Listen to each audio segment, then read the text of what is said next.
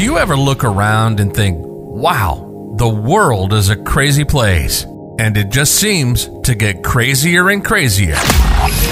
Ease your mind and take a break. This is Fuel for the Soul with John Giftah. We're a hub for inspirational Christian sermons, practical keys for Christian living, and Christian discussions and interviews. You'll be inspired to live the life that you were created for. Your host is a top ranking podcaster, best selling author, world record holder, aerospace engineer, life coach, evangelist, and founder of John Giftah International. Welcome to Fuel for the Soul with John Giftah.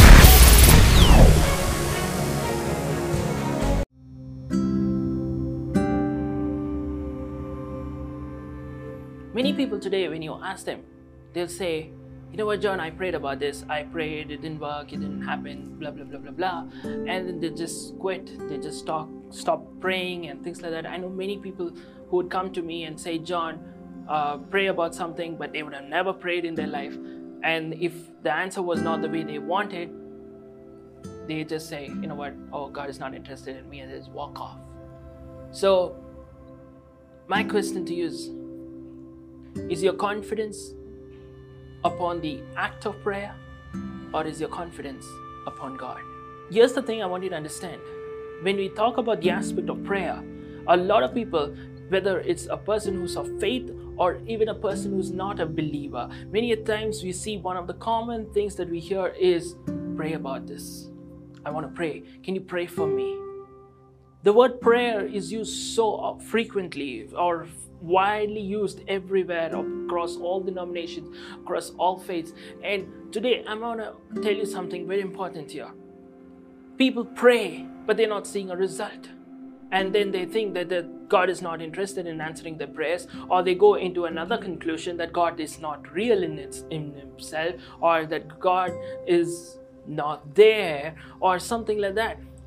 And I'm going to address this important, important truth. Why is it that people who actually put time to pray are not seeing a result?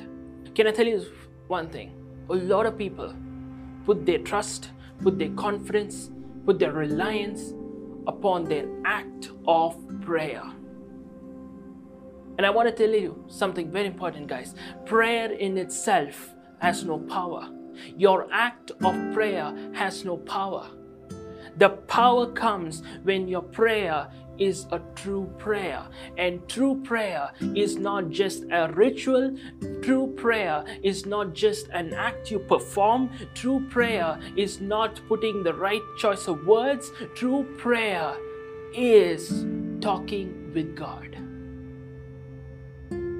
My question to each and every one of you is this are you just going and saying, you know what, my daily routine, I just memorize a few words and I put them together. God bless me, keep me, and take care of me, protect me, watch over me, help me do well in this exam, help me to do well in this job interview, help me to do well in this, do well in that. Is that all your aspect of prayer, or is your prayer in a place where you're having a communion, a relationship, a fellowship with your Creator? Think about it. What is your prayer life? Because many Christians are putting their confidence on their act of prayer. Hey, I prayed so much. I prayed this much. Why isn't God acting? It's not that God is obligated to act just because you put this much effort, because it's not about your effort. It's not about the choice of words. It's about your heart, which is about true fellowship and the true relationship that you have with God. How was your prayer today? Are you just doing some rituals? You could just be reading the Bible and saying you, your daily prayers or doing all those kind of things and expecting to see power in your life. I'm sorry, you will not. There is no power in the act of prayer. That's why Christians are living such a powerless life because their prayers are powerless. Then, what is true prayer? I want you to understand true prayer is not just uttering few words. True prayer is not just, you know, putting the right kind of thoughts into it, it that is not true prayer. Then what is true prayer? True prayer is not talking to God. Because this is why many Christians miss up because they say, I prayed about this. I've been praying about this. I've been asking God to do this. I've been asking God for this, asking God for that. But I'm here to tell you prayer is not talking to God, prayer is talking with God. That's the difference. The one thing that differentiates us as believers from the rest of the world is that we not only talk to a God, we talk with a God, which means that we talk to God and God speaks to us as well.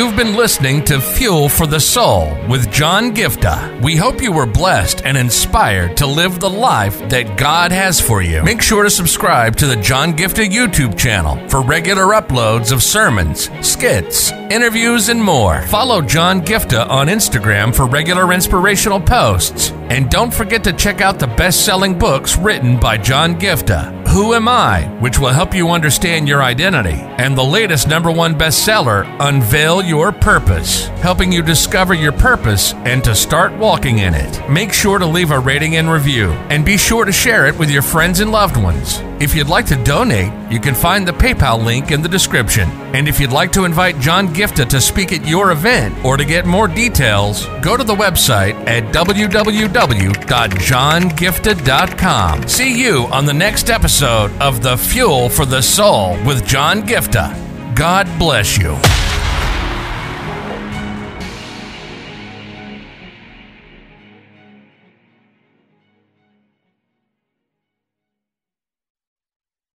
If your heart stops beating now, do you know where you're going? If you came face to face with death now, do you know where you're going? And this is not a message of condemnation, this is a message of hope.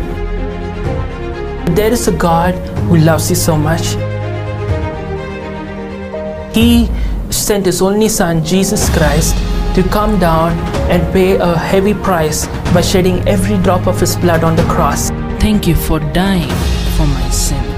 When you believe in Him, you have free gift of salvation for you that assures us that we will go to heaven when we die instead of suffering in hell forever. I just encourage you today to make the simple step of faith and say, Jesus, I thank you for what you did on the cross. Thank you for giving me this gift of eternal life.